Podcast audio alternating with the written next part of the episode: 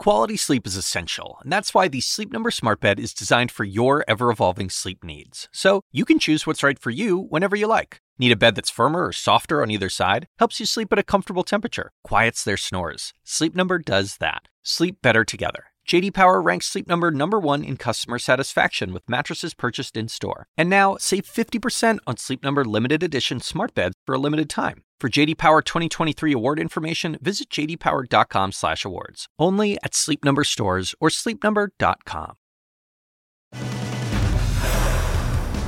A judge orders several former Trump aides to testify. The lead starts right now. Claims of executive privilege rejected by a judge. Now, at least eight former top Trump White House aides, including his former chief of staff, Mark Meadows, along with top aides Stephen Miller and Dan Scavino, all must testify in that criminal investigation into efforts to overturn the 2020 election. And a barrage of rockets targeting a U.S. base in Syria. New attacks only one day after a drone affiliated with Iran killed a U.S. contractor and wounded six others. We'll ask the Pentagon press secretary what is going on. Plus, Russian troops regrouping after steep losses in a key city in Ukraine.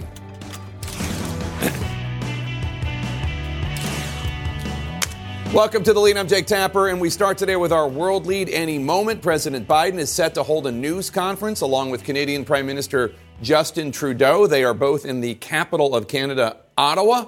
Pair is expected to take questions from reporters. We will cover that live. One topic likely to come up tensions with Iran after that suspected Iranian drone strike killed an American contractor and wounded five service members in Syria just yesterday. President Biden ordered a retaliatory airstrike, although the Pentagon clarified the U.S. is not looking for war with Iran. Again, we'll bring that news conference to you as soon as it begins. But until then, let's turn to our politics lead and our other major story of the day. A federal judge handing a significant blow to Donald Trump today, rejecting the former president's claims of executive privilege in that January 6 investigation. The judge ordering a number of Trump's former top White House aides to testify before a grand jury, sources tell CNN. The list includes former White House Chief of Staff Mark Meadows, former Director of National Intelligence John Ratcliffe, former National Security Advisor Robert O'Brien, and others.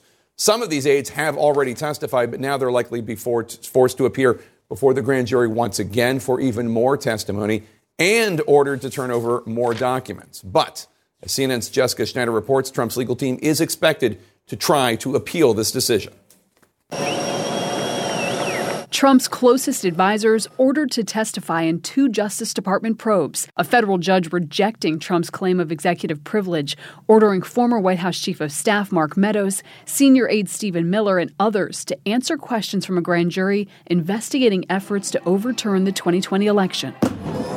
I remember leaning against the doorway and saying, I had an interesting conversation with Rudy. Mark, sounds like we're going to go to the Capitol. We're going to walk down to the Capitol. He didn't look up from his phone and said something to the effect of, There's a lot going on, Cass, but I don't know things might get real, real bad. Separately, Evan Corcoran, a top Trump attorney and a crucial witness in special counsel Jack Smith's classified documents probe, spending nearly four hours testifying behind closed doors to a federal grand jury on Friday. Trump also fought in court to stop his testimony, but several judges ruling Corcoran must divulge information about the conversations he had with former President Trump leading up to the FBI search of Mar a Lago last summer, and that Corcoran must turn over handwritten notes documenting their interaction actions. FBI agents seized more than 100 classified documents from Mar-a-Lago in August. They should give me immediately back everything that they've taken from me because it's mine. It's mine. FBI agents seized more than 100 classified documents from Mar-a-Lago in August. And in November, the Attorney General appointed special counsel Jack Smith to investigate, among other things,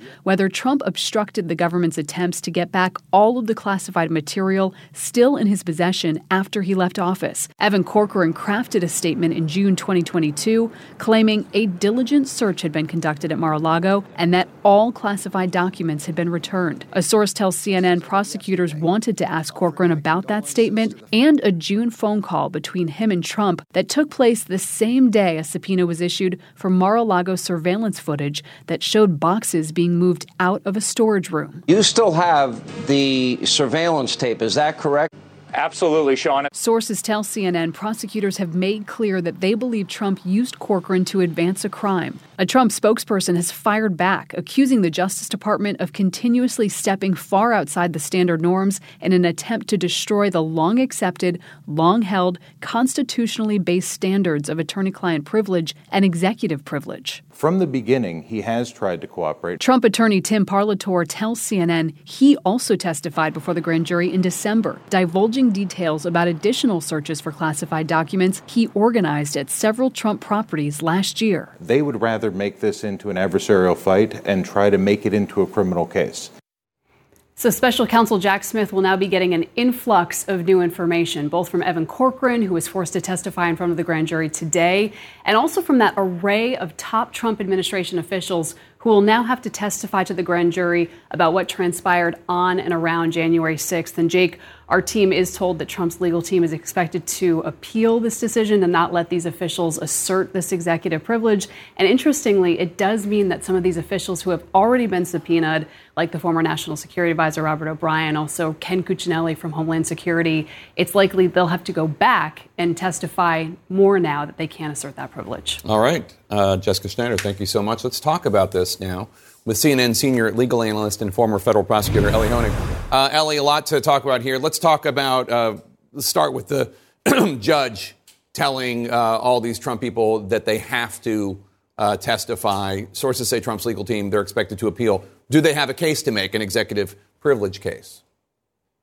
No, they don't, Jake. They certainly have the right to appeal, but they're not going to win. They've got two major problems. First of all, executive privilege is meant to design to protect governmental conversations about legitimate policy, legitimate strategy. It's not designed to cover up for disclosure about malfeasance or wrongdoing or criminality. This is a criminal grand jury subpoena. Judges are very likely to enforce those subpoenas, very unlikely to allow an assertion of his executive privilege. And second of all, Trump's a former president. And while a former president can exert executive privilege in very narrow circumstances, it is a stark uphill climb to do that. So Trump is also trying to assert executive privilege to stop uh, Vice President Pence from being forced to testify. Do you think this ruling signals that that will also fail?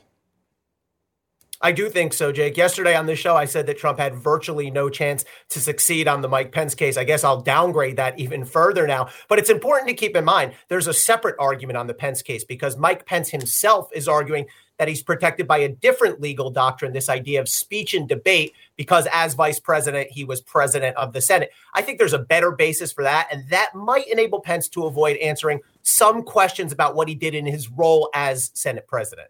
If Trump loses these appeals, is there any way that Meadows and these other top Trump aides can get out of testifying? Can they plead the fifth? There's only one way, and you just said it. They can take the fifth. That means that any testimony they give might be used against them. They have that absolute right to take the fifth. But if they do that, DOJ prosecutors do have a counter move available. They can go to a judge and ask for an order of immunity, meaning your testimony is not going to be used against you, but now you have to testify. That's a strategic decision to be made by prosecutors. I made that kind of decision quite frequently, but it means they get the testimony. It also means they're very unlikely to be able to prosecute, whether it's Mark Meadows or whoever the witness is. So just to game this out. So let's say I'm Mark Meadows and I say, and I lose all the appeals and I'm forced to testify. I say I'm going to assert my Fifth Amendment right against self-incrimination. You're the prosecutor. You says we're giving you complete immunity. You won't be incriminating yourself. Right. And then you go to, and then what, what do I do if I'm Mark Meadows? And what do you do as the prosecutor? So this is not optional. If a prosecutor gives Mark Meadows immunity, he has to testify. It doesn't matter whether he wants immunity or not. And if he refuses, if he just says, you can't force the words out of my mouth, then we're in a contempt of court situation. And you may, those who remember history may think of Susan McDougal, who was a witness in the Clinton investigation, the Whitewater investigation. She went to prison for 18 months for refusing to testify. So if it comes down to it, if DOJ says you're immunized Meadows and he says you can't make me talk, then a judge can absolutely throw Mark Meadows or whoever it is into prison until he does. Take us behind the scenes. If you're a prosecutor about to question Meadows, Scavino, Miller, all these people who have had one on one conversations with Donald Trump around January 6th. How are you preparing for that? Well, first of all, it's just a gold mine to be able to go in and ask them. These are the key questions that you want to know. I'm looking at certainly all the documents. We know that prosecutors have sent out several documents for subpoenas. I'd want to look at everything the January 6th committee did. And most importantly, we just heard a clip Cassidy Hutchinson. I would review every word that Cassidy Hutchinson said because she was one of Mark Meadows' aides. She was by his side. She's already testified about conversations that she had with Meadows, but also conversations that she knows Meadows had with Trump. So I would go through that testimony very carefully and get out a red pen and circle all those pieces of testimony. Why has it taken so long to get to this point? I mean, isn't Meadows, who we know was at the White House on January 6th, one of the first witnesses you would have tried to secure?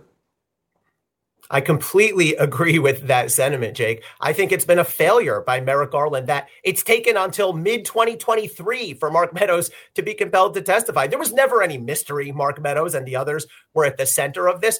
Garland has said all along, we start at the bottom and then we work our way up. But that's a bureaucratic approach. That's not a strong prosecutorial approach. The reality is, good prosecutors start at the highest point you can. And so I think an aggressive prosecutor on day one or perhaps a few months in, in 2021, would have immediately subpoenaed Mark Meadows and the other people we're talking about. And if that had happened, they would have had this testimony long ago.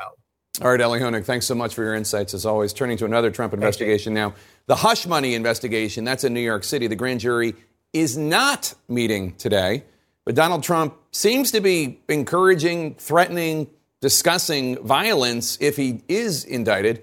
He wrote on his social media platform Truth Social today, quote, what kind of person can charge another person, in this case a former president of the United States who got more votes than any sitting president in history and leading candidate by far for the Republican Party nomination, with a crime when it is known by all that no crime has been committed and also known that potential death and destruction in such a false charge could be catastrophic for our country, unquote shocking comments uh, from Donald Trump, which led the House Democratic leader Hakeem Jeffries to say this. Well, the twice impeached former president's rhetoric uh, is reckless, reprehensible, and irresponsible. It's dangerous, and if he keeps it up, he's going to get someone killed.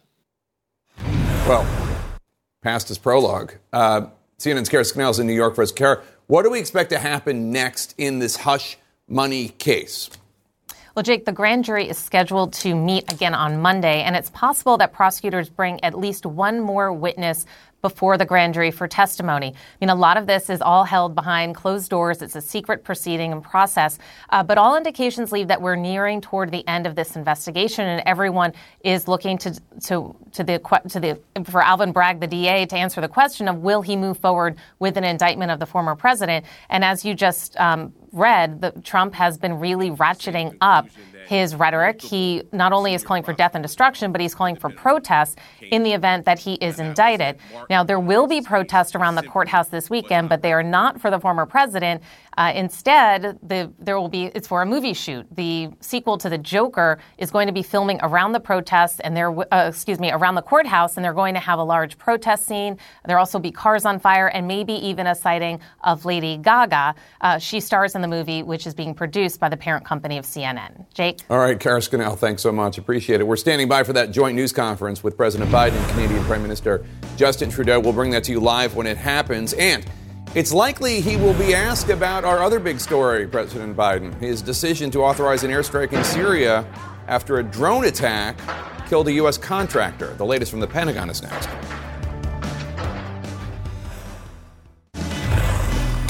Topping our world lead, 10 rockets hit a base in Syria this morning where U.S. troops are stationed. 10. The Pentagon believes the rockets were fired by Iranian affiliated groups. It comes just one day after an Iranian affiliated drone hit a facility housing U.S. personnel, and that killed a U.S. contractor and wounded six others, another U.S. contractor, and five U.S. service members. In response to that drone attack, President Biden launched a retaliatory strike which hit facilities used by groups affiliated with Iran's Islamic Revolutionary Guard. CNN's Oren Liebermann joins us now from the Pentagon. And Oren, were U.S. troops injured in this latest rocket attack? And tell us about the effect on any U.S. military equipment. Jake, this barrage of 10 rockets towards Green Village, a base that houses U.S. troops in sort of central eastern Syria, did not injure any U.S. or coalition troops. It did not damage any uh, facilities or infrastructure at the base either, according to U.S. Central Command.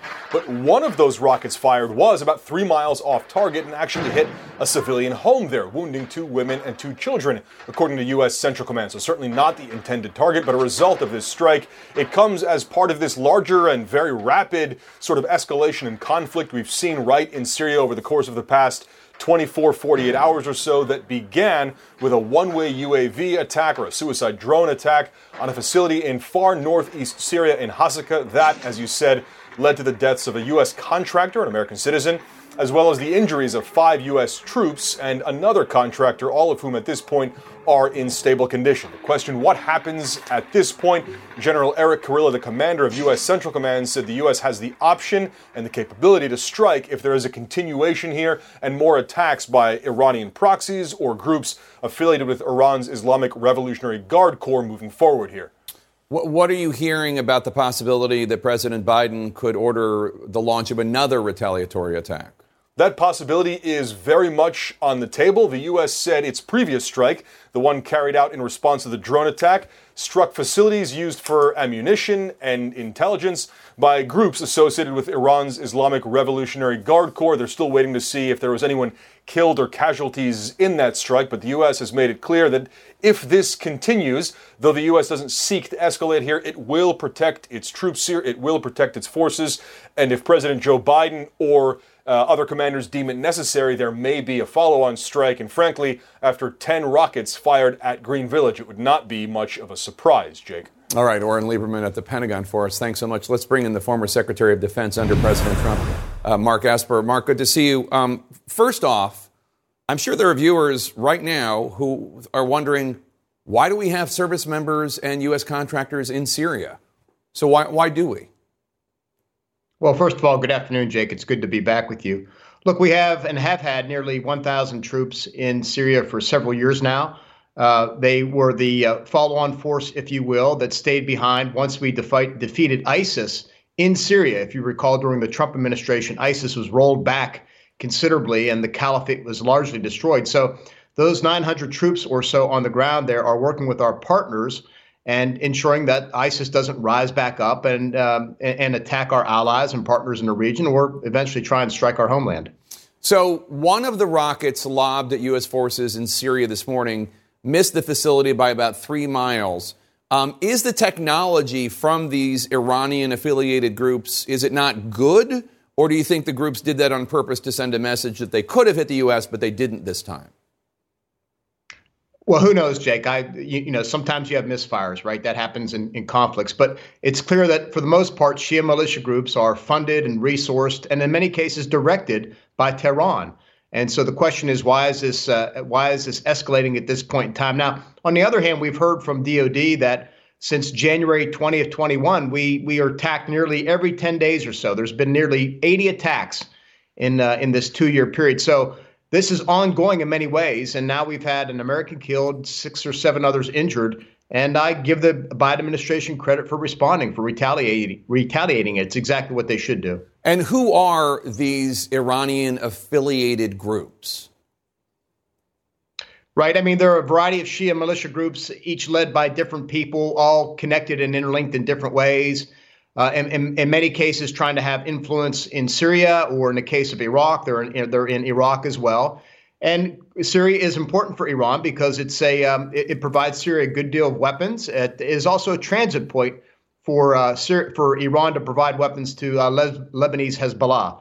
And so uh, again, Syria is, an, Syria is a very important transit country for the United States. I'm, for, I'm sorry for Iran, and it's uh, it's a place by which the United States can keep a close eye on what Iran is also doing in the region. So that's another reason for our presence there. What are your concerns when it comes to retaliation and obviously the fact that the United States does not want to get into a full scale war with Iran? Well, my concern would be is that we don't respond appropriately and deterrence slowly weakens to the point where Iranians begin striking us with impunity, and then we we become self-deterred in some ways. I think we need to stand up uh, to these militia groups. We need to respond appropriately and push back. I think the bigger question looming out there, though, Jake, is what's going on with Iran and its nuclear efforts. Um, we heard some disturbing news today that they may be moving closer and lo- closer to um, having highly enriched uranium and may have even closed the timeline to being able to produce a device. So uh, that is the bigger thing looming in the background for, I think, all folks focused on this issue. So the U.S. troops are there, the U.S. service members are there based on the authorization for use of military force from the war in Iraq or from the war in Afghanistan, or which is it?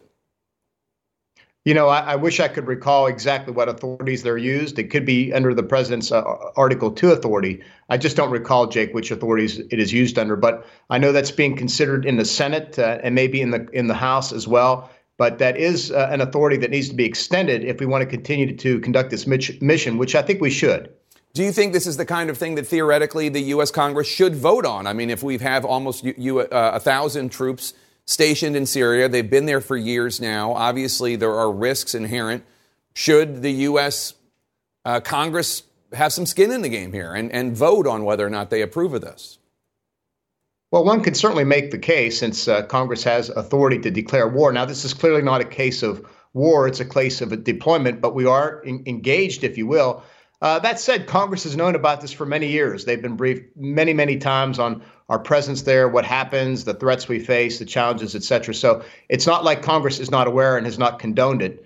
Uh, the question is, should they take a more active role? And I think it's always good to have congressional oversight in these types of matters. Oh yeah, no, I'm not saying that this anything was hidden from Congress. They don't like to, they don't like to take votes in which they have to actually expend any political capital. It's it's more a criticism right. of them, not not uh, not the Pentagon. Um, but as you note, uh, according to the commander uh, of Central Command, since 2021, Iranian proxy forces have carried out literally dozens of attacks against U.S. Pers- personnel. How dangerous is it for U.S. service members and contractors in Syria? And how does the U.S. address these nonstop attacks?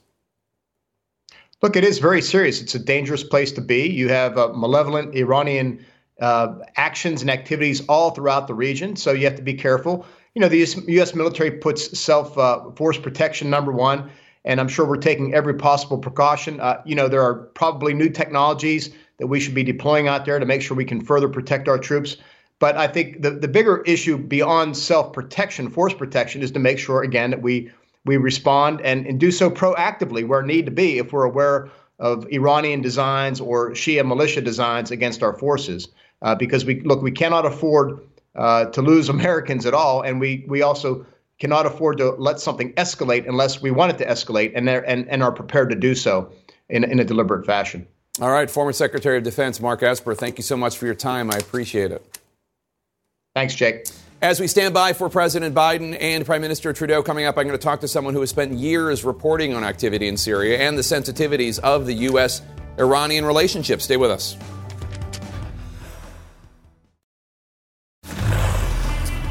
In our world lead, President Joe Biden and Canadian Prime Minister Justin Trudeau are about to hold a joint news conference in Ottawa, Canada's capital city. It's Biden's first trek across America's northern border during his presidency. CNN's chief White House correspondent Phil Mattingly joins us now. And Phil, uh, we anticipate President Biden is going to be asked about this drone attack on U.S. troops and contractors in Syria.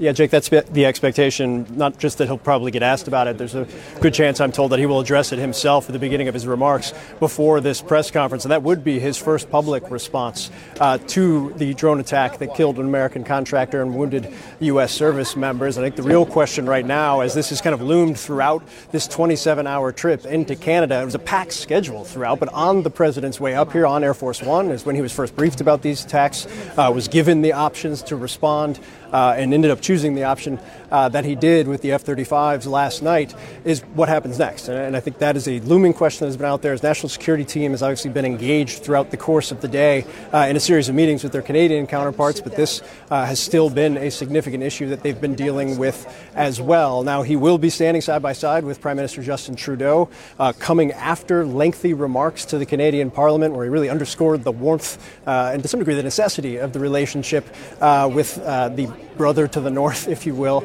Uh, but underneath, there certainly have been a series of policy issues that they've been trying to figure out resolutions to. The president making clear, though, to some degree, that those challenges that they face on the bilateral side of things are challenges that are addressed uh, through the mode of friendship, not necessarily adversarially. Might not reach agreements on everything, but the relationship remains intact, and the broader state of the relationship with which White House officials made clear they really wanted to elevate both the importance of and the steadfast nature of it during this trip uh, was certainly laid out in great detail by the president in his remarks. But I think, again, looming over everything has been these strikes. And I thought what, Secretary Esper said prior is also a critical question at this moment uh, as the president deals with a series of geopolitical issues right now. The fact that Iranian proxies uh, have conducted more than 78 attacks since 2021 uh, on U.S. service members. At the same time, Iran itself has rapidly advanced in terms uh, of their ability to weaponize, uh, enrich weaponized uranium, certainly creates a significant issue uh, that has been looming over not just this visit, but really the entire Biden administration national security team, Jake. Phil, what do we know about President Biden's order to, to carry out the strike? Was he en route to Canada when he authorized it?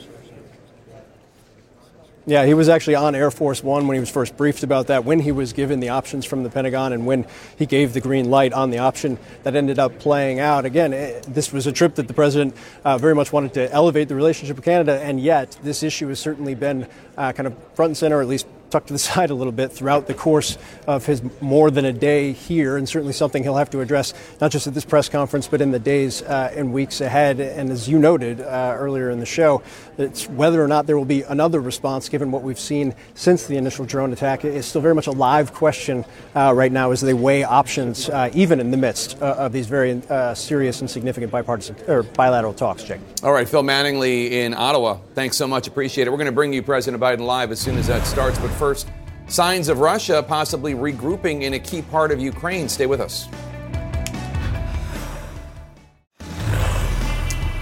Some uh, new news in our world lead reports of explosions within the last hour in Syria, in the same city that the U.S. military struck yesterday. CNN's Oren Liebermann is at the Pentagon. And Oren, what are you learning about those explosions? Is it another uh, retaliatory strike by the U.S.?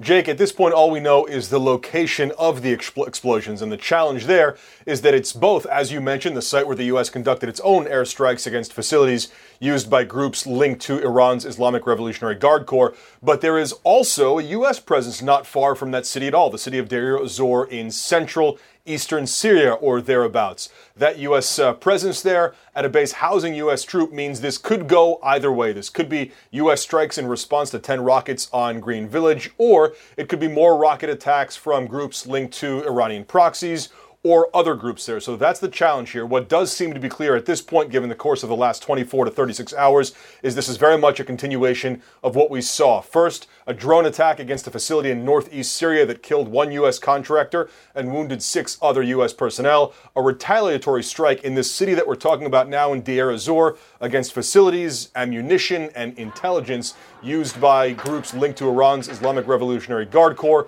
and then 10 rockets fired at Green Village, which houses U.S. troops that occurring this morning. And now we're looking at this latest uh, attack. And Jake, we're waiting to get more information, clarity on who was firing at whom here. But it seems very much like Syria, unstable as it always is. We're very much getting a sense of that right now. All right, Oren Liebermann at the Pentagon for us. Thanks so much with us now to discuss David Sanger. He's a New York Times White House and national security correspondent. And of course, CNN's Abby Phillip, uh, the host of Inside Politics. Um, what do you want to hear from President Biden about these strikes, this back and forth going on here? Well, the first thing we want to hear, Jake, is what exactly is happening. Obviously, it's unclear right now whether this is U.S. retaliation continued or something else. But you know, the president now has a three part Iran problem. Part one is what you've just seen with the drones, that's an older problem. Part two is Iran's supply of weapons to Russia which seems to be continuing. Uh, in fact, more aggressively than, say, the Chinese, who have shown yeah, a fair for use against the Ukrainians. We should point out for use against the Ukrainians. That's right, but an active, clear alliance in in this war. And then the third part is the part that worries the United States the most, which is the nuclear program. And yesterday, Mark Milley, the chairman of the Joint Chiefs, made some news.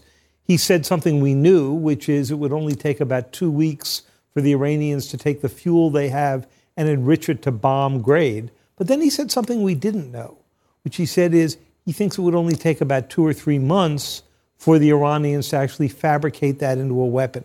The Israeli and American positions until now has been that's a year or two.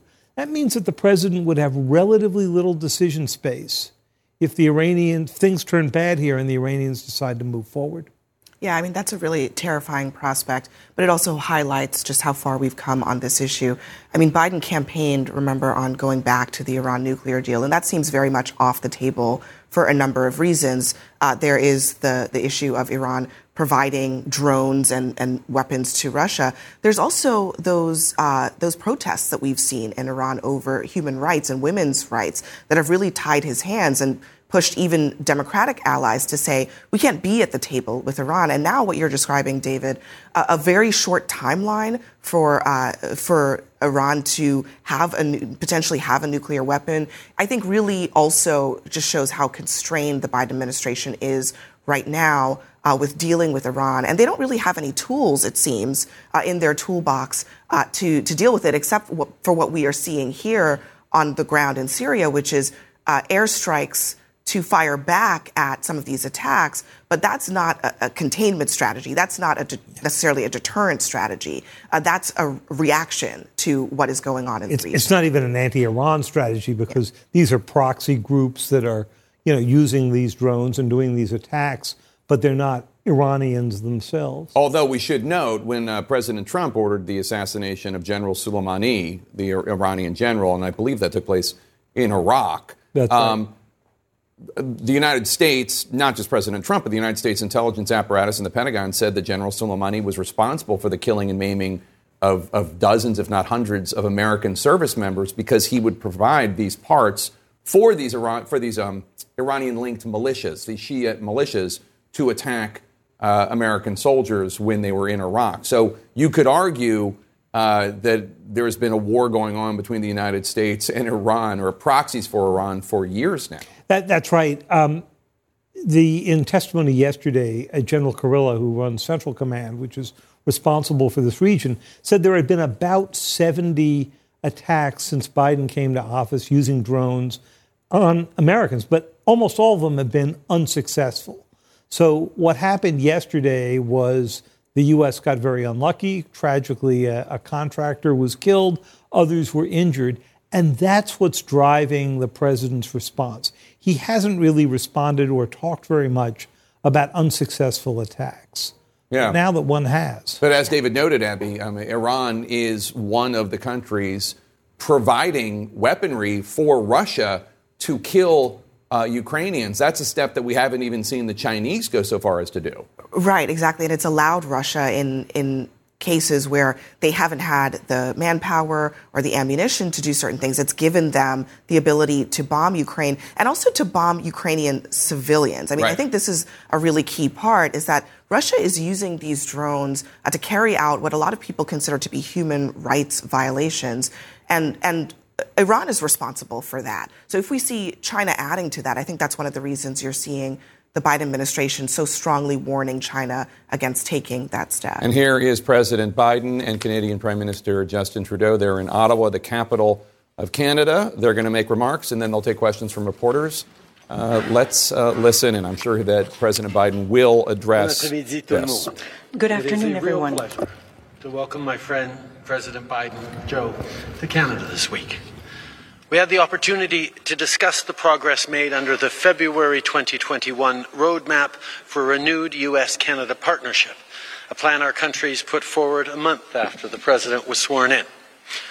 Aujourd'hui, avec le président Biden, Today, with President Biden, we've made progress on several important files, and I'd like to mention some of our common priorities growing the middle class, strengthening the economy, making life more affordable for people, fighting climate change, and protecting the environment, protecting our citizens and our values. In this serious time, with all the challenges we face, we're doubling down on our partnership and on our friendship.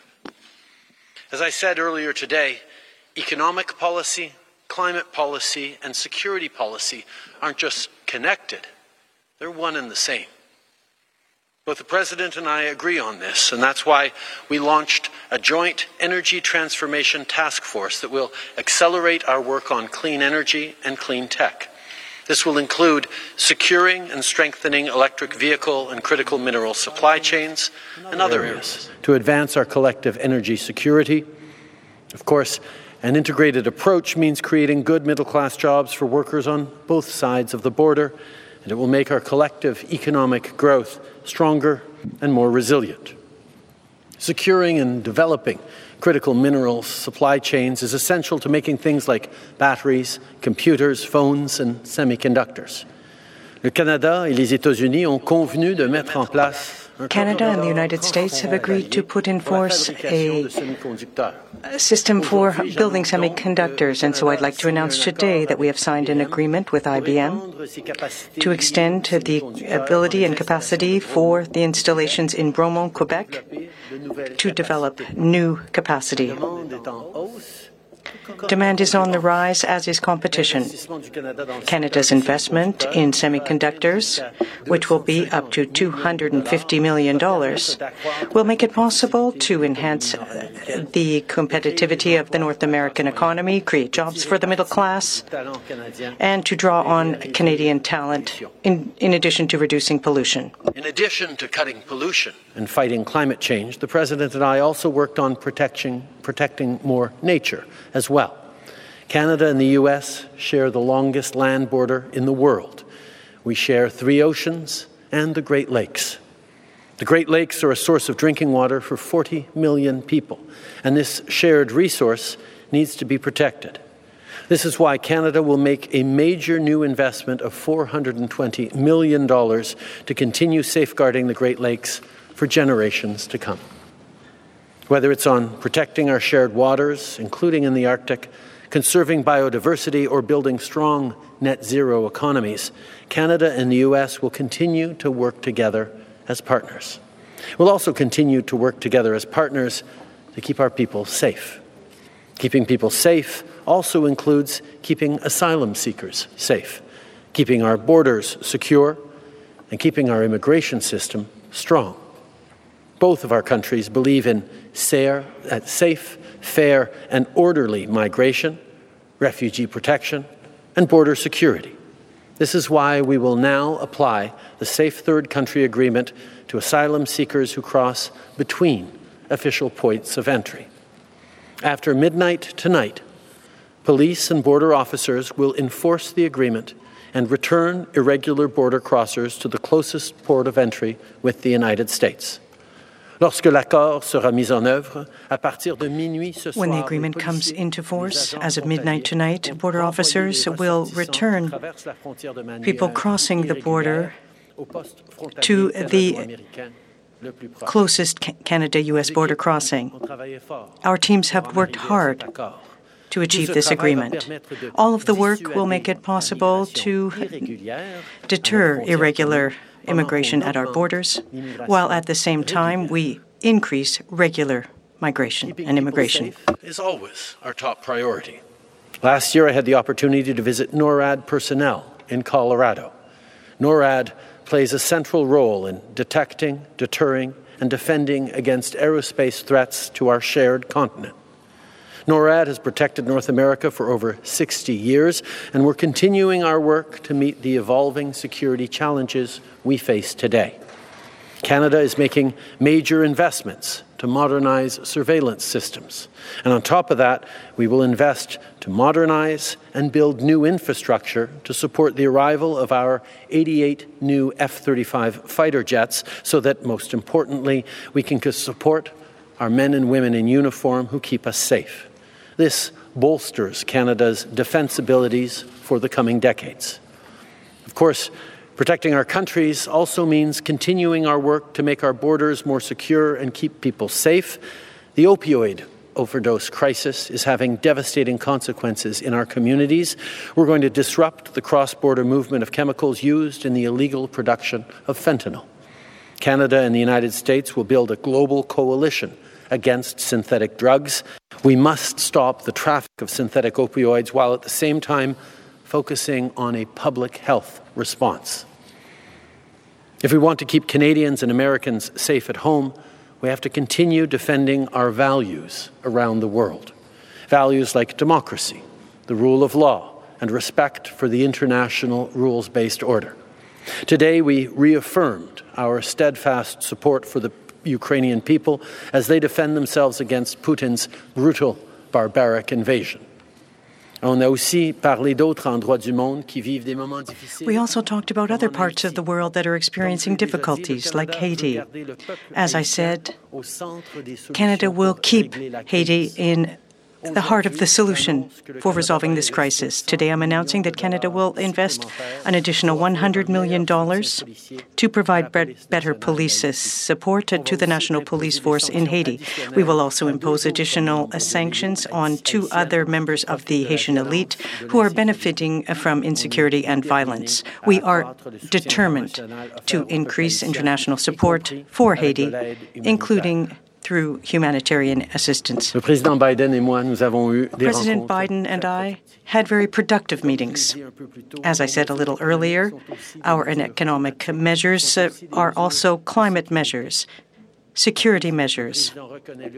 The President recognizes the importance of acting on all of these fronts. Last time we stood together in this very room, you were the outgoing Vice President, and we were embarking upon some challenging times in our relationship as a country, as two friends and countries. I have to say, um, through our conversations back then, through the work we've been able to do over these past two years, it has truly been an honor to be able to work with you for the benefit of Canadians and Americans, but also to continue to have a positive impact on the world in a very uncertain time.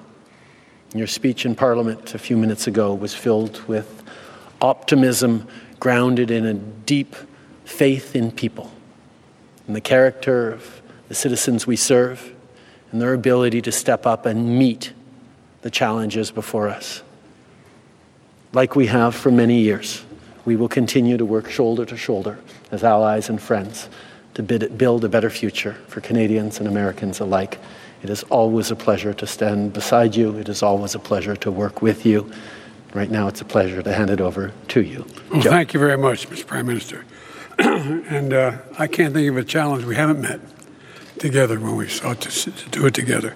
Excuse me.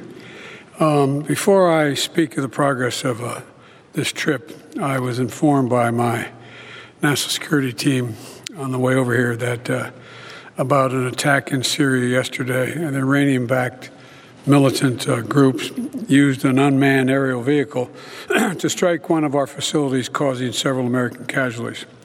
One of our citizens tragically died in that attack. And uh, on the flight up yesterday, I spoke to our national security team and ordered an immediate response. Last night, U.S. military forces carried out a series of airstrikes in Syria targeting those responsible for attacking our personnel. My heart and deepest condolences go out to the family of the American we lost and wish a speedy recovery for those who were wounded. But I'm also grateful for the professionalism of our service members who uh, so ably carried out this response. And uh, to make no mistake, the United States does not, does not emphasize seek conflict with Iran but be prepared for us to act forcefully, protect our people. That's exactly what happened last night. We're going to continue to keep up our efforts to counter terrorist threats in the region in partnerships with Canada and other members of the coalition uh, to defeat ISIS. Now, let me get to today's business. It's wonderful to be back in Canada. I'm honored I had a chance to address Parliament this afternoon. They were very patient, and I appreciate it. And uh, you know, a little over 75 years ago, in his own address to Parliament, President Truman said, No two nations are called upon to make great contributions to the world's rehabilitation. And, uh, well, we are making great contributions to the world's rehabilitation, in my view. Today, as we stand at, as I said today, an inflection point in history, our nations are once again called upon to lead. And together, I believe, we're answering the call. First, We've unleashed an economic potential of our people and our partnership and partnership that generates more than $2.5 billion in trade every single day. Secondly, we're transforming our hemisphere into clean energy powerhouse, including extending the Inflation Reduction Act tax credits to electric vehicles assembled in Canada. And as we discussed over the last two days, we're also strengthening our supply chains for critical minerals and semiconductors that power our everyday lives. Today, we're making a $50 million available through the Defense Production Act to incentivize more U.S. and Canadian companies to invest in packaging of these semiconductors and printed circuit boards. I also want to emphasize what I said earlier in Parliament that Canada and the United States always will have each other's backs. And we see this through NORAD as we work to modernize the world's only, and emphasize it again, the only binational military command. There's none other in the world. And we see it through NATO, where we're ensuring that we can meet any threat.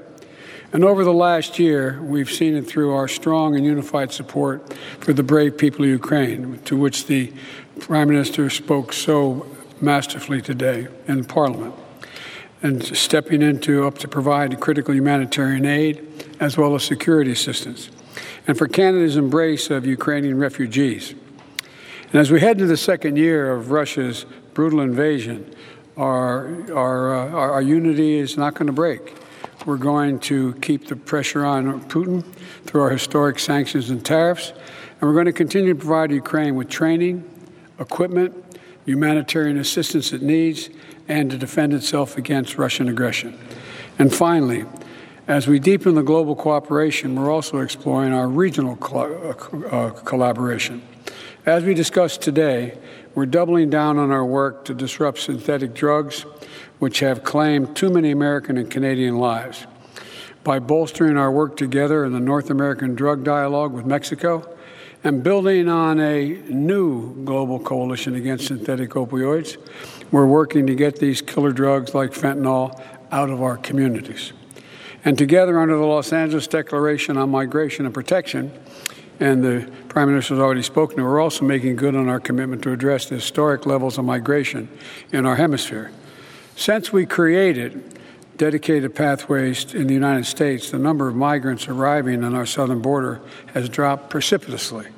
And I commend Canada for stepping up with a similar program, opening new legal pathways for up to 15,000 migrants to come to Canada from countries in the Western Hemisphere. Mr. Prime Minister, Canada and the United States has always been partners in progress. And today we're once again called to lead. I know that the United States can count on Canada to be our friend, doing the hard work, doing the historic work, doing the work that matters, and doing it together. I truly believe we'll only make, uh, we're going to make some great contributions, and I, I am optimistic about the future. And that's not hyperbole. I'm optimistic. I really am. We're going to make a better future for the people of Canada, the American people, and in consequence, for the whole hemisphere and around the world. Thank you. Thank you, Mr. President. Prime Minister, we'll be taking two questions from the American delegation, two questions from the Canadian delegation. One question, one follow up. Mr. President, first question over to you. All right. Uh, I guess the first person I'm calling on is Josh. Josh Brother. Josh. Thank you, Mr. President. Two questions, one for each of you. Mr. President, you talked today about the security and economic partnership with Canada. President Xi just went to Russia and expanded China's economic commitment with that country. Why do you think many leading countries are choosing to form competing partnerships? And what does that mean for the world? Prime uh, Minister Trudeau. Oh, sorry. Canada recently banned TikTok on government devices. Knowing what you know, are you comfortable with the idea of your children or family members using TikTok? Thank you. I've responded to the question first. Well, first of all, look, uh, in 10 years, Russia and, and, and uh, China have had 40 meetings. 40 meetings. And I disagree with the basic premise of your question. Uh, I have, uh, we have, uh, um, you know, uh, significantly expanded our alliances. I haven't seen that happen with China and or Russia or anybody else in the world. We're in a situation in the United States where NATO is stronger. We're all together. The G7, the Quad, the uh, ASEAN, uh, Japan, and Korea. I have, uh, my staff pointed out to me, I have now met with 80% of the world leaders just since I've been president. We're the ones expanding the alliances. The opposition is not. Name for me where that's going. And tell me what ha- I don't mean literally uh, that, but rhetorically. Tell me how, in fact, you see a circumstance where China has made some significant commitment to Russia. And what commitment can they make? Economically. Economically. That, pardon me? Their trade has increased, sir. Yeah, their trade has increased compared to what? Look, uh, look, I, I don't take China lightly. I don't take Russia lightly. But I think we vastly exaggerate.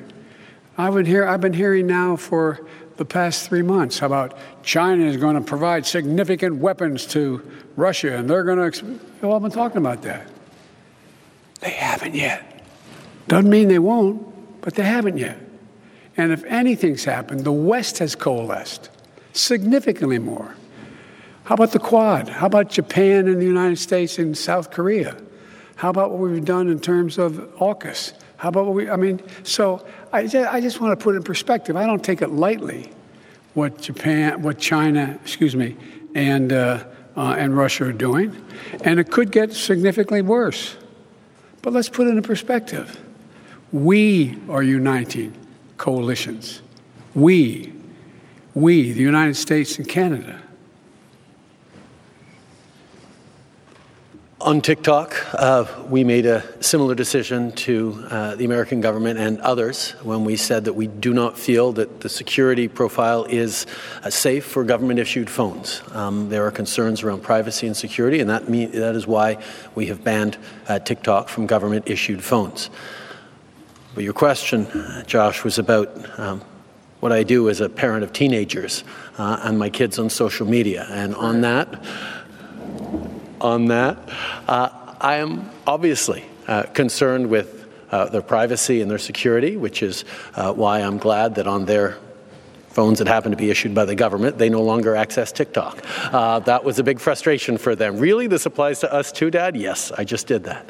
Um, but I think as parents, we are understanding, particularly of teenagers, just how much of our kids' lives are lived online and how much they are impacted uh, not just by influence the way their friends are and peer pressure that all of us went through as teenagers, but a degree of misinformation, disinformation, and malicious activity uh, that is allowed for by incredible advances in technology that we are benefiting from in so many different ways. As governments, we have to make sure we're doing what we can to keep people safe in the public square, making sure we're pushing back against hate speech and incitations to violence online, and we're carefully calibrating legislation to do that. As a parent, I spend a lot of time talking to my kids about what's online and how they should try and you know, go outside and play a little more sports and not get so wrapped up in their phones. Um, and we're going to continue to do that. Our concerns around TikTok are around security uh, and access to information that the Chinese government could have to government phones. It's just a personal side benefit that my kids can't use TikTok anymore that I recommend everyone to use my, in, my encouragement to try and do. Merci. On va prendre maintenant la question canadienne. Christian Noël de Radio-Canada. To a Canadian question. Mr. President, bonjour. Monsieur Trudeau, bonjour. Good afternoon, Mr. President. Good afternoon, Mr. Prime Minister. I'd like to ask a question about Roxham Road. The agreement has been ready for a year. Why did you wait so long? And for the 15,000 migrants that Canada will welcome, why so few?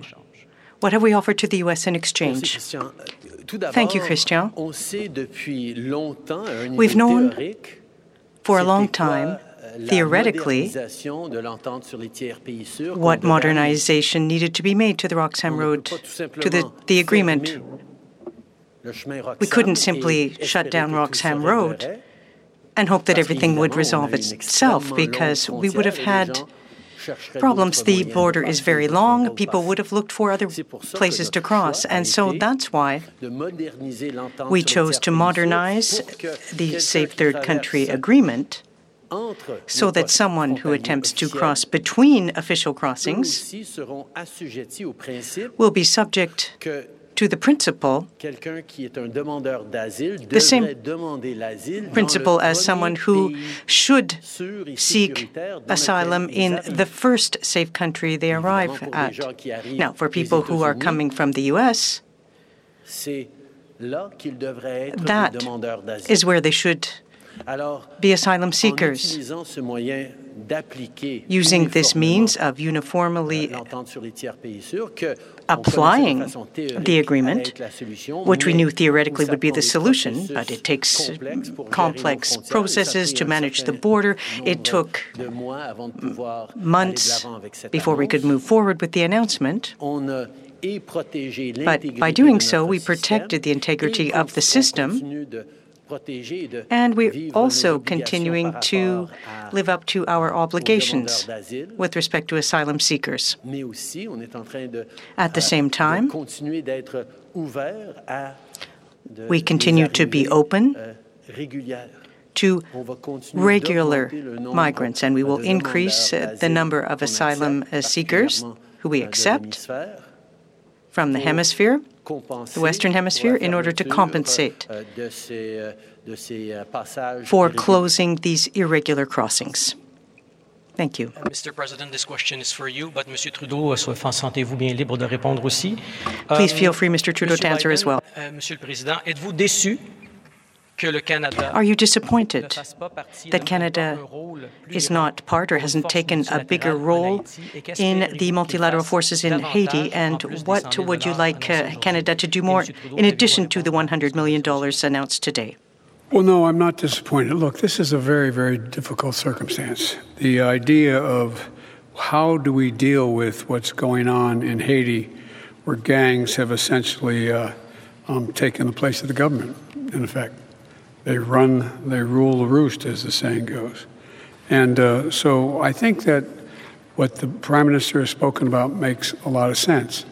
The biggest thing we could do, and it's going to take time, is to increase the prospect of the police departments in Haiti having the capacity to deal with the problems they're faced.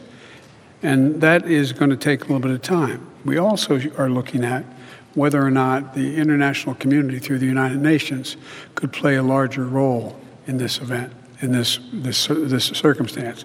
But there is no question that there is a real, genuine concern because there are several million people in, in Haiti, and uh, the, the, uh, the diaspora could cause some real uh, real, uh, how can I say it, confusion in the Western Hemisphere. And so, but I think that what the Prime Minister is suggesting, and we are as well going to be contributing to see if we can both increase the efficiency and capacity of the training and the methods used by the police department, as well as seeing if we can engage other people in the hemisphere, which we've been talking to, and they're prepared to do some. So it's a, it's, it's a work in progress. Depuis 30 ans, Euh, les pays occidentaux sont engagés en Haïti pour essayer d'aider à stabiliser, à du lustre à la perle des Antilles. To try to help the pearl of the Antilles and the situation euh, is atrocious. It's affecting the security of the people of Haiti. We must take action. And we must keep the Haitian people in the approach that we build for security. And that's why the approach that we are working on with the U.S. involves strengthening the capacity of the Haitian National Police, bringing more peace and security and stability This won't happen tomorrow. It will, of course, be a long process, but we will be there to support the capacity of the police in Haiti, the national police. At the same time, part of the insecurity and instability in Haiti is because of the Haitian elite who have for too long benefited from the misery of the Haitian people. They work for their own political gain, their own personal gain. And this has prevented the country from recovering. And that's why we're proceeding with sanctions. We will continue to bring pressure to bear on the elite, the political class in Haiti, to hold them accountable for the distress facing the Haitian people, but to hold them accountable for ensuring their well being. We're going to continue to work together. We fully understand how important this task is. Mr. President, over to you. Can I f- follow up with one point on Haiti? And that is that uh, any decision about military force, which it's often raised, we think would have to be done in consultation with the United Nations and uh, and with the Haitian government. And so that is not off the table, but that is not in play at the moment. I'm sorry.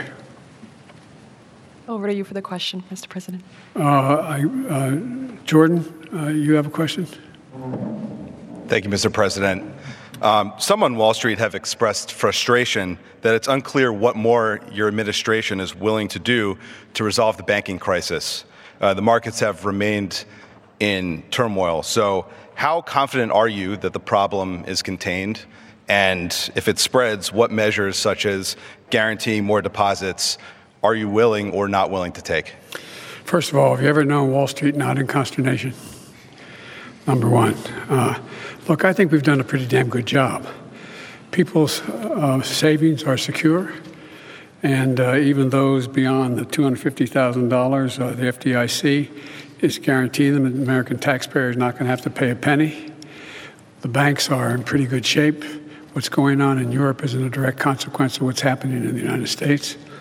And uh, I, uh, what we would do is if we find that there's more instability than appears, we'd be in a position to have the FDIC use the power it has to guarantee those those loans above 250 like they did already.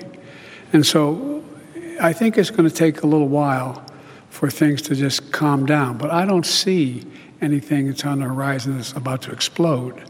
Uh, but I, I, I, I, do understand there's an unease about this. And these mid sized banks have to be able to survive. And uh, I think they'll be able to do that. And Mr. Prime Minister, uh, the U.S. has included Canada in electric vehicle subsidies, as you've discussed, uh, that were included in the Inflation Reduction Act. But the IRA also raises some competitiveness concerns and challenges for Canada. You know, President Biden supports Buy American provisions very strongly, and uh, that has historically led to some trade tensions. So, um, are you planning to announce anything in your budget to keep up, so to speak? And are you asking the U.S. government for exceptions to the Buy American provisions in other areas? First of all, there's nothing new about Canada having to make sure that we remain competitive with the United States as a place for investment. That's something uh, that we have long known as a, a friendly competition between us that has led to tremendous growth and benefits in both of our countries. Right now, we're in a time where Joe talked about it as an inflection point. I think that's exactly right. We can feel the global economy shifting uh, shifting in very real ways towards uh, lower carbon emission technologies, uh, cleaner tech, uh, great jobs in the natural resource and manufacturing industries that are going to be uh, increased on our continent after years of outsourcing and offshoring. There is a real opportunity for both of us, and the IRA, uh, which is bringing in massive investments and massive opportunities uh, for American workers and companies is also going to have strong impacts on supply chains and producers and employees in Canada. Yes, we're going to have to make sure we're staying competitive and targeting the areas where we think we can best compete. And we'll have more to say about that in our budget next week.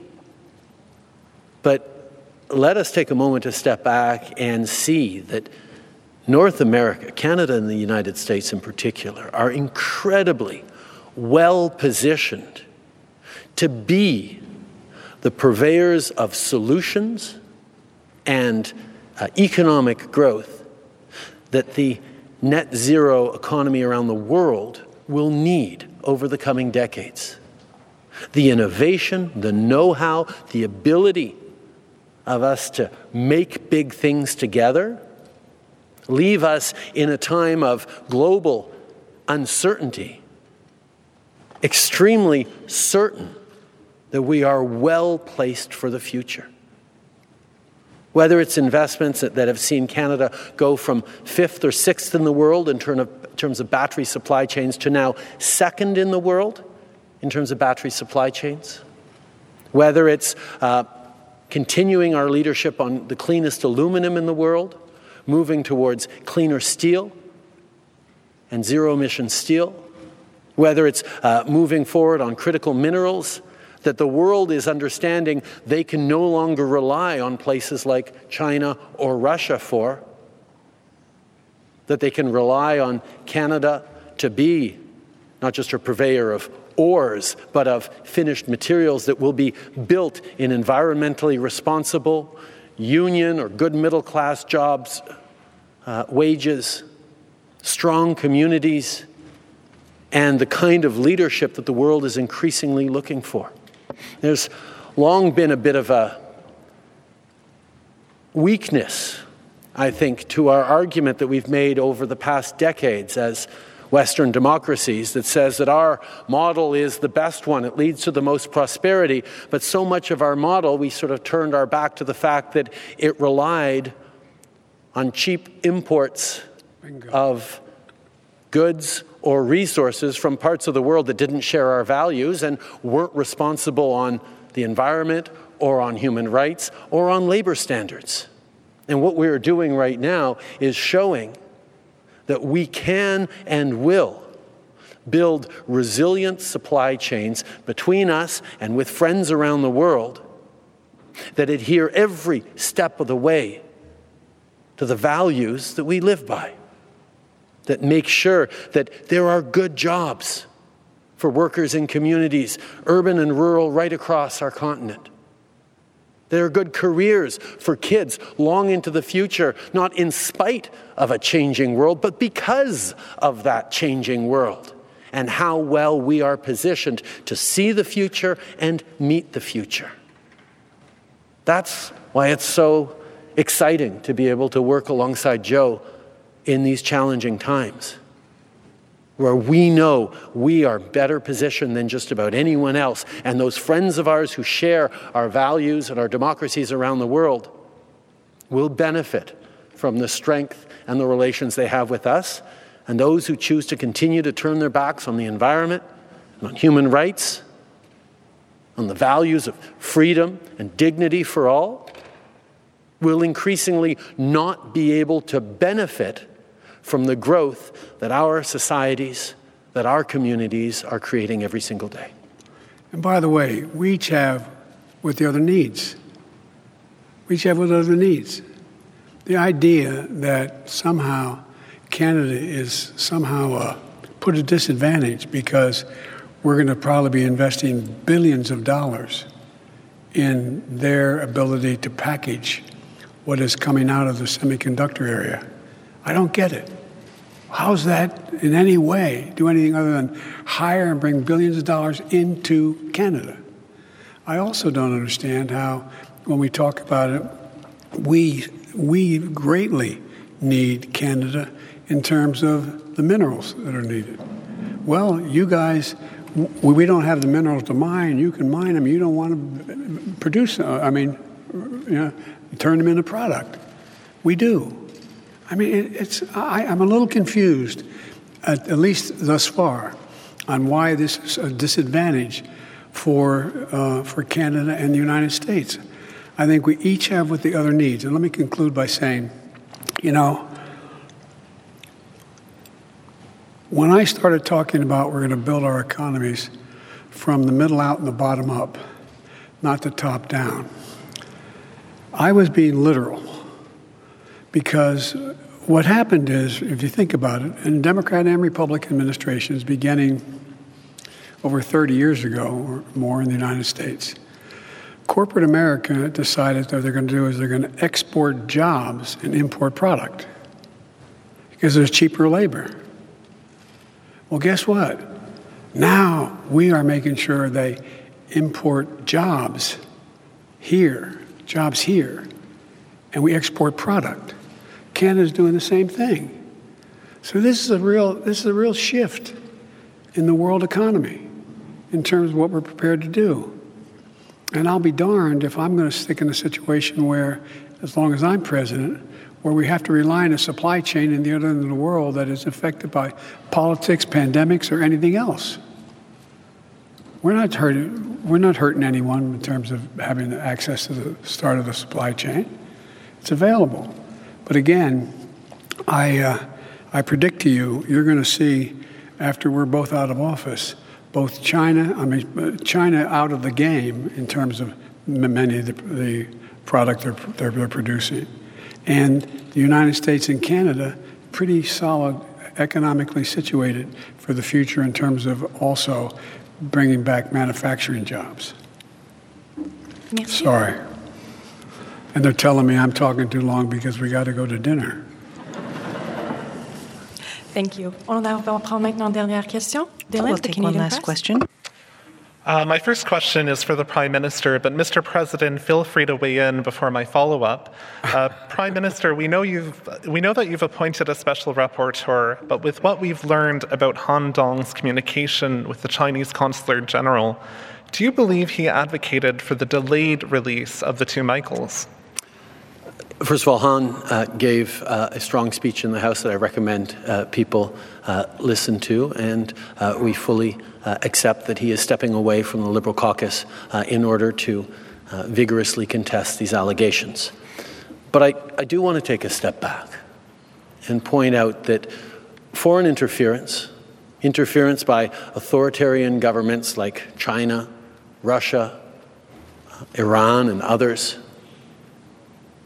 is a very real challenge to our democracies and is absolutely unacceptable.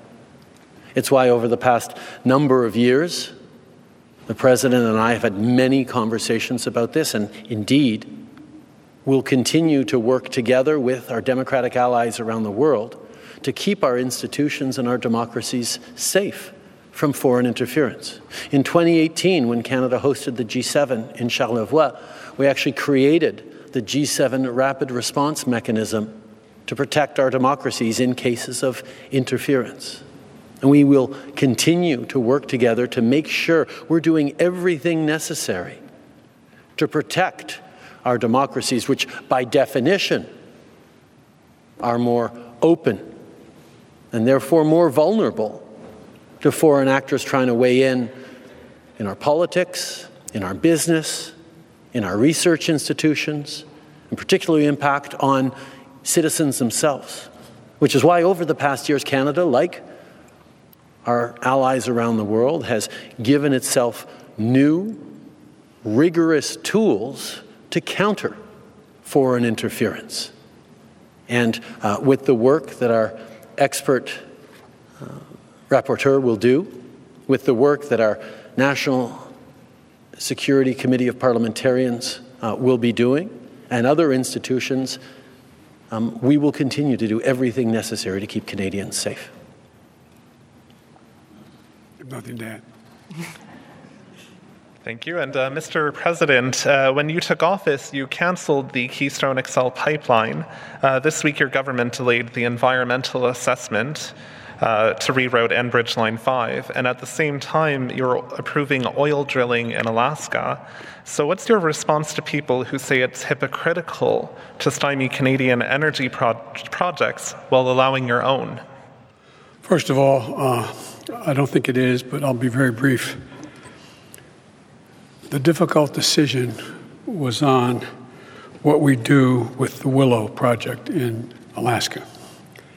And uh, my strong inclination was to disapprove of it across the board.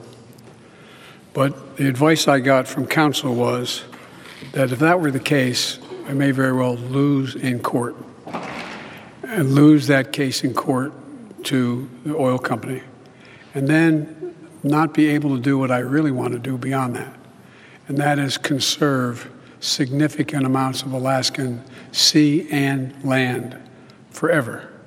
I was able to see to it that we literally able to conserve millions of acres, not a, not a few, millions of acres of sea and land forever, so it cannot be used in the future.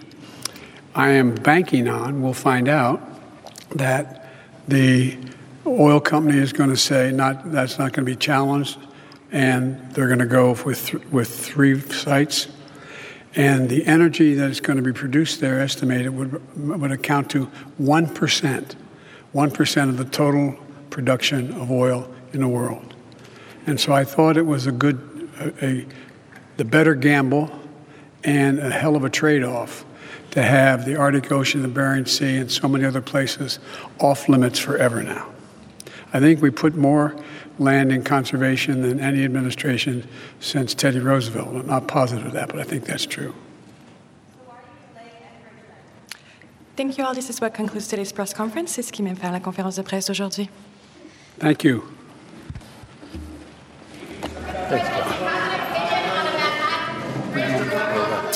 You have been listening to a joint news conference with President Biden and Canadian Prime Minister Justin Trudeau. The two men are in Ottawa, the capital of Canada. President Biden making his first public comments about that drone strike in Syria and retaliation by the U.S. The U.S. believes that the drone strike was carried out by Iranian affiliated groups. That strike killed an American contractor and wounded five American service members yesterday. President Biden, as I said, ordered that retaliatory airstrike, although he just insisted the U.S. is not looking for conflict with Iran. While President Biden was speaking, CNN learned of another attack targeting U.S. forces in Syria. Let's go straight to CNN's Natasha Bertrand, who's at the Pentagon for us. Natasha, what do we know about this latest attack? Yeah, Jake, so we are just hearing this within the last few minutes that Iranian backed groups have launched yet another attack on U.S. forces in northeastern Syria. Now, it is unclear whether there are any casualties or any damage at this point, and we are told that the U.S. is still assessing that. But it comes as local residents did tell CNN that they had heard multiple explosions, and we are told that this attack uh, was carried out using rockets. Now, the big question, of course, is whether the U.S. is going to now retaliate against this attack because this is the third attack in two days by proxy groups associated with Iran. And that is, of course, really an escalation here of what Iran has been doing. Just earlier this morning, we had heard that Iran backed groups had also launched 10 rockets at yet another U.S. base in Syria. Now, that caused no casualties, but it did wound two women and two children. And then, of course, yesterday, uh, the Iranian backed uh, militias, they launched a drone attack uh, against U- a coalition military base in Syria as well, and that killed an American contractor and wounded five U.S. service members and an additional U.S. contractor. So all of this kind of tit for tat, kind of violent volleying between the U.S. backed, uh, the Iran backed militias and the U.S. in Syria is really reaching uh, kind of a boiling point here. And the big question is whether the U.S. is now going to respond to this latest attack like they did yesterday uh, with that U.S. airstrike on Iranian backed uh, facilities in Syria that house munitions as well as uh, were used for intelligence gathering. Jake. All right, Natasha Bertrand with all the latest from the Pentagon. Joining us now to discuss Brigadier General Patrick Ryder, who is the press secretary uh, for the Pentagon. Uh, General, thanks so much for joining us. Uh, first of all, do we know anything about casualties in this latest strike of Iranian backed militias against the United States? Hey, uh, first of all, thank you very much, Jake, for, for having me. Uh, as Natasha highlighted, uh, we're, we're assessing uh, those reports right now, and when we have more information to provide, we'll, we'll certainly do that. In the meantime, our focus in Syria remains squarely on the enduring defeat of ISIS, and that's why we have forces there, uh, and that will remain our fo- focus. But as demonstrated by our airstrikes last night, when our forces are threatened, uh, we will certainly take appropriate action uh, to, to defend them.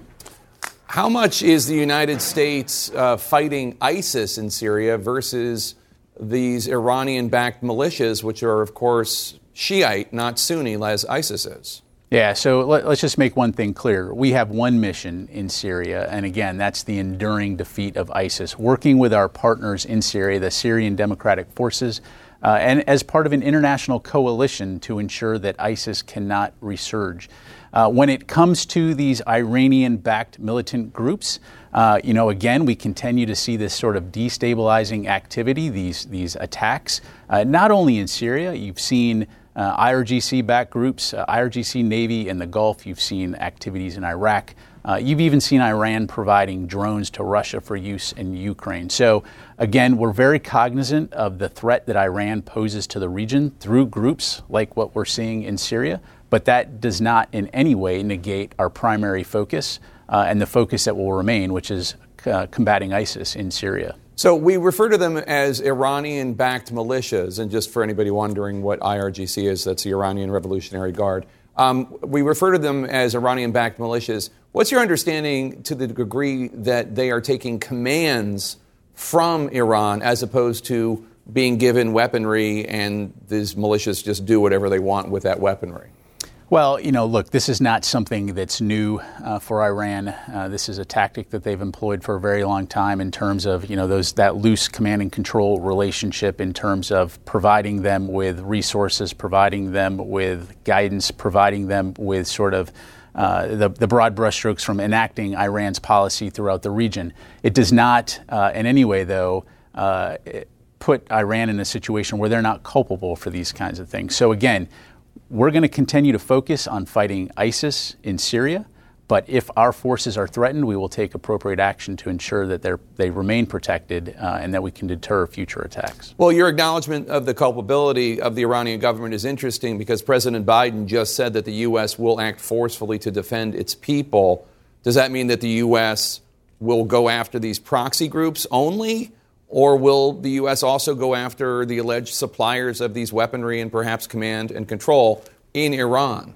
Yeah, well, we're not we're not going to preview any type of future operations. Again, uh, as evidenced last night, uh, we will take appropriate and proportionate action uh, as necessary to protect our forces wherever they're serving. You said in your press conference earlier today that the radar was working properly at the facility that was struck by the Iranian affiliated drone. If that's true, uh, why was the drone not shot down before it killed the U.S. contractor and wounded five service members? Yeah, sure. Well, as, as you know, anytime there's an attack like this or some type of incident, U.S. Central Command will do a review to go back and look at what exactly happened. It doesn't change the fact that an American, a, a contractor, uh, as you highlight, was killed in this, and that uh, in response, the United States took retaliatory action uh, proportionate action to, again, send a message uh, that we will protect our forces.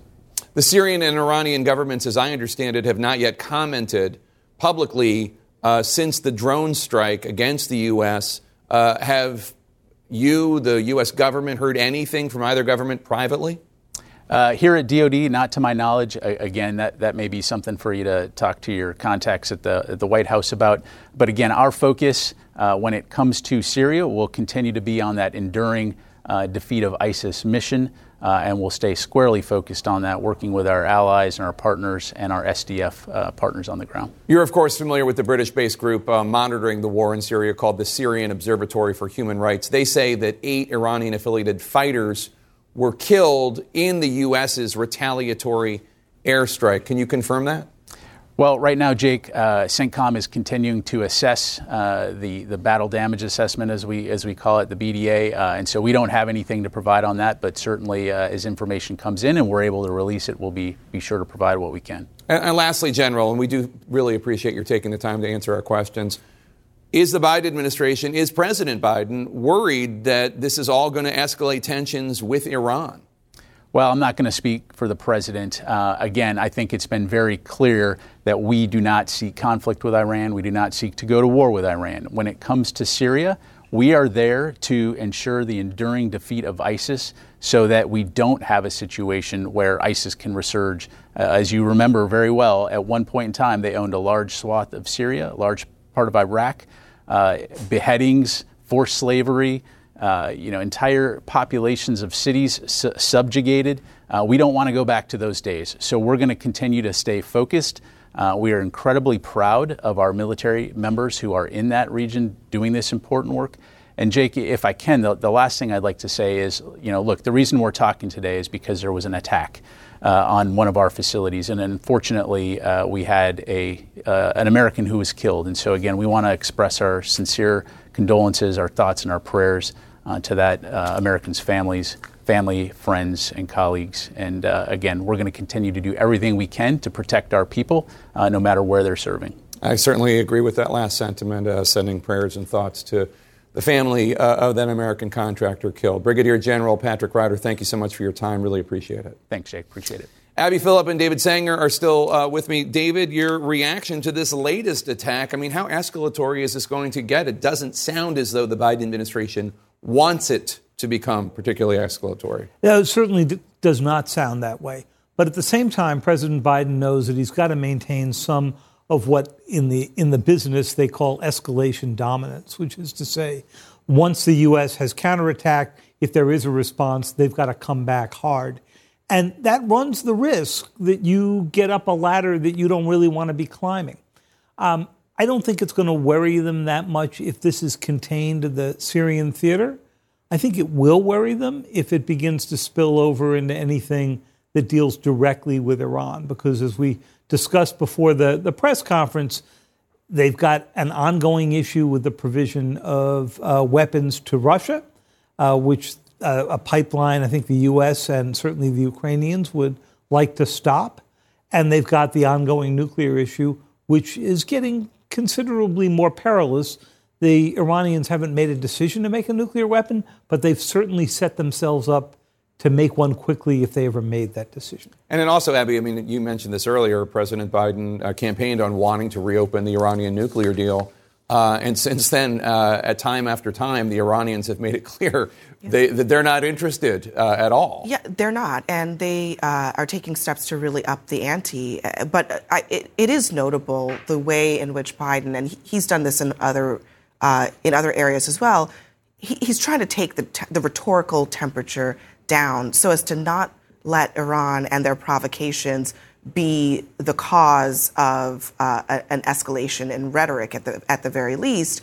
And so that seems to me uh, the the administration basically saying. Uh, we see the game that you're playing, but we're not playing that same game. We are uh, you know, we're going to deal with these attacks as they happen, but we're not going to expand this into a broader conflict with Iran per se. I mean, I, I, noted that the Pentagon press secretary, as you were just speaking with him too, also was clear to say, we've got a mission in Syria. It's about ISIS, yeah. and we're going to handle mm-hmm. Iran uh, separately in, its, in a separate lane. They don't want to mix the two too much in spite of these recent attacks. Yeah. The president had a choice. He could have come out very hard against the Iranian yeah. leadership at the beginning of that press conference. He chose not no, he stuck it. to a script, and yeah. he didn't stick to a script when it came to a whole number of other topics. But he did when it came to Iran. David and Abby, thanks so much. And don't forget, you can catch Abby on Inside Politics Sunday in her brand new time slot, 11 a.m. Eastern, only here on CNN. Coming up, our other big story a major new twist in Donald Trump's legal challenges. Why a number of his closest White House aides are now being forced to testify before a grand jury. Stay with us.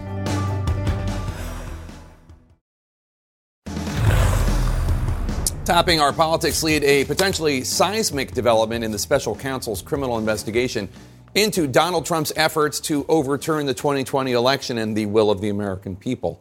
A federal judge ordering several high profile former Trump White House aides and administration aides to testify before a grand jury. That includes Trump's former chief of staff, Mark Meadows, along with top aides Stephen Miller and Dan Scavino.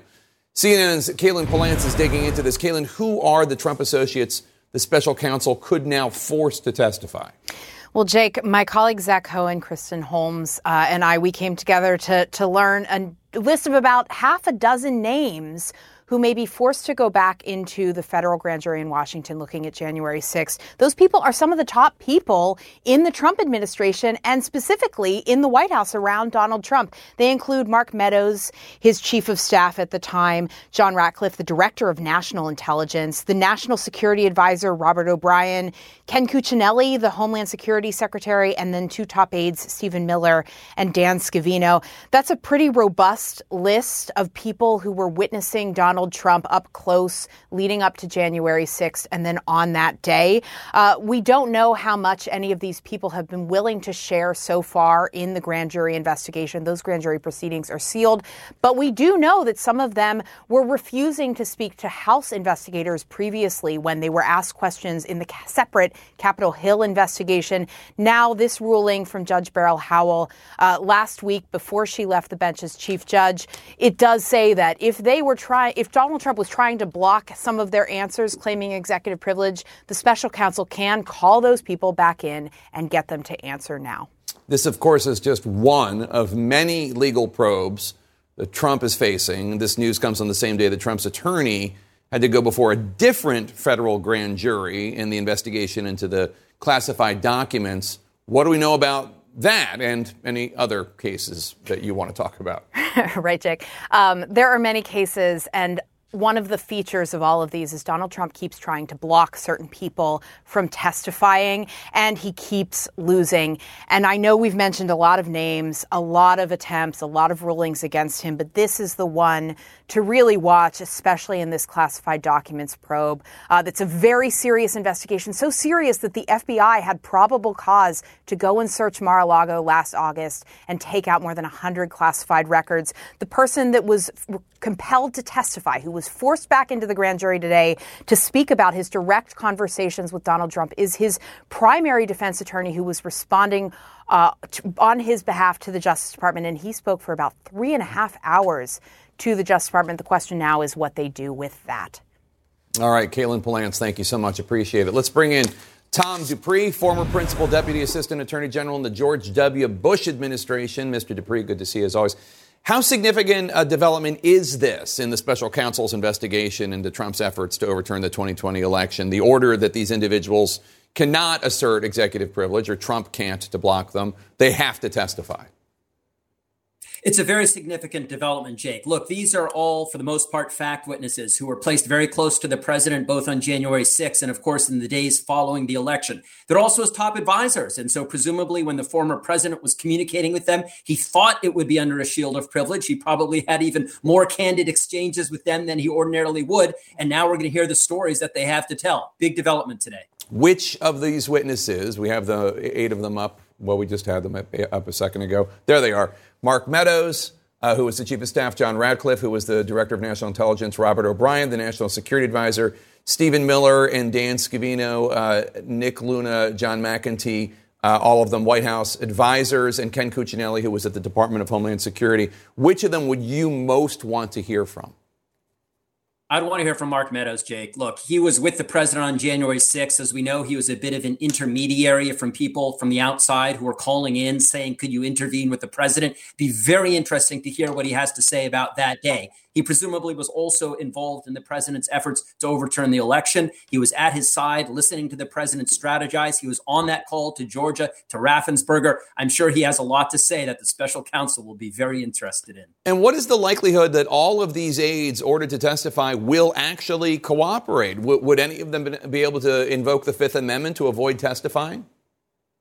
You know, it's a possibility here. I mean, I would be extremely surprised, to say the least, if all of them pled the fifth. It's possible one or two might. But look, pleading the fifth carries reputational consequences. Uh, you also have to have a genuine belief that whatever you say could subject you to criminal charges. And I'm not sure that any of those witnesses would want to place themselves in the role of co conspirator as opposed to the role of simply an advisor to the president trying to give him lawful advice. I'm not sure reputationally that all of them have the same concerns that you might. But let me uh, just uh, hash out something that Ellie Koenig told us uh, earlier, which is if they invoke the fifth, Ellie Koenig said, uh, Elie Honig said, um, the prosecutor could say, we're going to we're to give them immunity. We're going to give them immunity so they can't invoke the fifth against uh, self incrimination because we're saying that there is no self incrimination possible. And then there's actually just a contempt of court charge and potential jail time if they continue to refuse to testify. Is, is that a real possibility? It's absolutely a tool in any prosecutor's playbook. If you have a witness pleading the fifth, you can offer immunity. I'd be a little surprised if Jack Smith did it here. Um, I mean, immunity often you will do if you want the cooperation of a witness who you think probably hasn't done anything wrong and maybe has misplaced fears. I'm not sure any of these people fall into that category from the perspective of the special prosecutor. So, although he could offer an immunity deal, I guess I'd be a little surprised knowing what we know if he actually offered immunity to these people. All right, Tom Dupree, thanks. Really appreciate it. Our other top Thank story you, U.S. forces targeted for a second time in Syria by forces believed to be backed by Iran. More from the Pentagon ahead in the Situation Room. We'll be right back.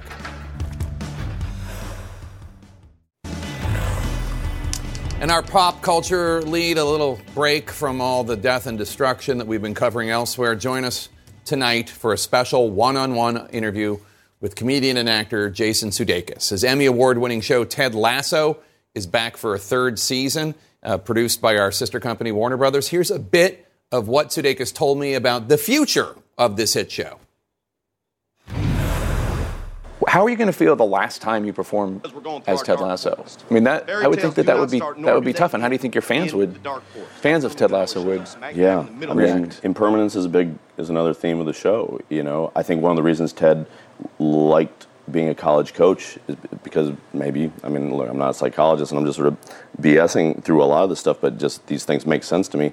Is that being a college coach is there's impermanence. You only get them for four years. I will have had my time with it. I've been lucky enough in most instances of my life been involved with things uh, that when when I no longer got to do them, I want to know that at least I did them as well as I could while I could. You can see our full interview this evening, CNN Primetime. The Ted Lasso phenomenon, Jason Sudeikis, one on one at 9 Eastern here on CNN. And then coming up on Sunday on State of the Union, I'm going to talk to the chairman of the Senate Intelligence Committee, Mark Warner, uh, the chairman of the House Oversight Committee, uh, James Comer, House Energy and Commerce Chairwoman Cathy McMorris Rodgers, who just had a hearing on TikTok, and Democratic Congressman Ro Khanna, who is contemplating a Senate run. That's all Sunday morning at 9 Eastern, and again at noon here on CNN. Then Sunday night, join CNN for a special night of laughter. The Kennedy Center presents the Mark Twain Prize for American Humor, celebrating Adam Sandler. That's at 8 p.m. Eastern on CNN on Sunday. Until then, you can follow me on Facebook, Instagram, and Twitter at Jake Tapper. You can tweet the show at The Lead CNN. If you miss an episode of The Lead, you can listen to our podcast, all two hours, just sitting right there from whence you get your podcast. All two hours like a big and juicy carne asada at El Patio. Our coverage continues now with the Situation Room. Alex Marquardt in for Wolf Blitzer. I will see you tonight. When you work, you work next level. And when you play, you play next level. And when it's time to sleep, Sleep Number smart beds are designed to embrace your uniqueness, providing you with high-quality sleep every night. Sleep next level. JD Power ranks Sleep Number number 1 in customer satisfaction with mattresses purchased in-store. And now, the Queen Sleep Number C4 smart bed is only $1,599. Save $300 for a limited time, only at Sleep Number stores or sleepnumber.com. Prices higher in Alaska and Hawaii. Quality sleep is essential, and that's why the Sleep Number Smart Bed is designed for your ever evolving sleep needs. So you can choose what's right for you whenever you like. Need a bed that's firmer or softer on either side? Helps you sleep at a comfortable temperature, quiets their snores. Sleep Number does that. Sleep better together. JD Power ranks Sleep Number number 1 in customer satisfaction with mattresses purchased in-store. And now, save 50% on Sleep Number limited edition smart beds for a limited time. For JD Power 2023 award information, visit jdpower.com/awards. Only at Sleep Number stores or sleepnumber.com.